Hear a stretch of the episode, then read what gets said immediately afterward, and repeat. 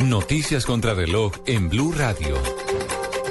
3 de la tarde, 36 minutos. Aquí están las noticias. A esta hora, el representante Miguel Gómez interpone una tutela contra la registraduría para que fije una fecha para la revocatoria contra el alcalde Gustavo Petro. Catalina Ortiz. Así es, Juan Camilo, pues en los próximos minutos el representante de la U, Miguel Gómez, radicará en el Tribunal de Cundinamarca una acción de tutela contra la registraduría para que, fiche, para que fije la fecha de revocatoria del alcalde de Bogotá, Gustavo Petro, antes del 30 de junio de este año, según argumenta con el objetivo de proteger los derechos de los ciudadanos que firmaron este proceso.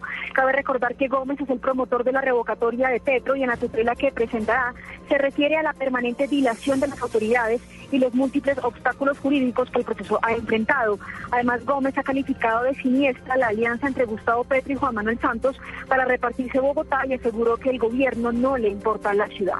Catalina Ortiz, Blue 3 de la tarde, 37 minutos. Más noticias en Blue Radio. La Superintendencia de Industria y Comercio abrió investigación a la firma Arcos Dorados Colombia, representante de la cadena de restaurante McDonald's, por publicidad engañosa al incumplir una promoción que anunciaba el precio de uno de sus helados a 4.900 pesos en un periodo definido de tiempo y en esos días específicos de la semana, pero en realidad lo vendía a 5.900 pesos.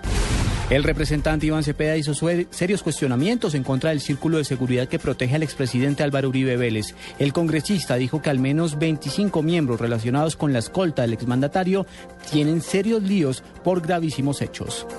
El gobierno nacional cuenta con un músculo financiero necesario para salir a comprar dólares con el fin de estabilizar la tasa de cambio, así lo aseguró el ministro de Hacienda Mauricio Cárdenas.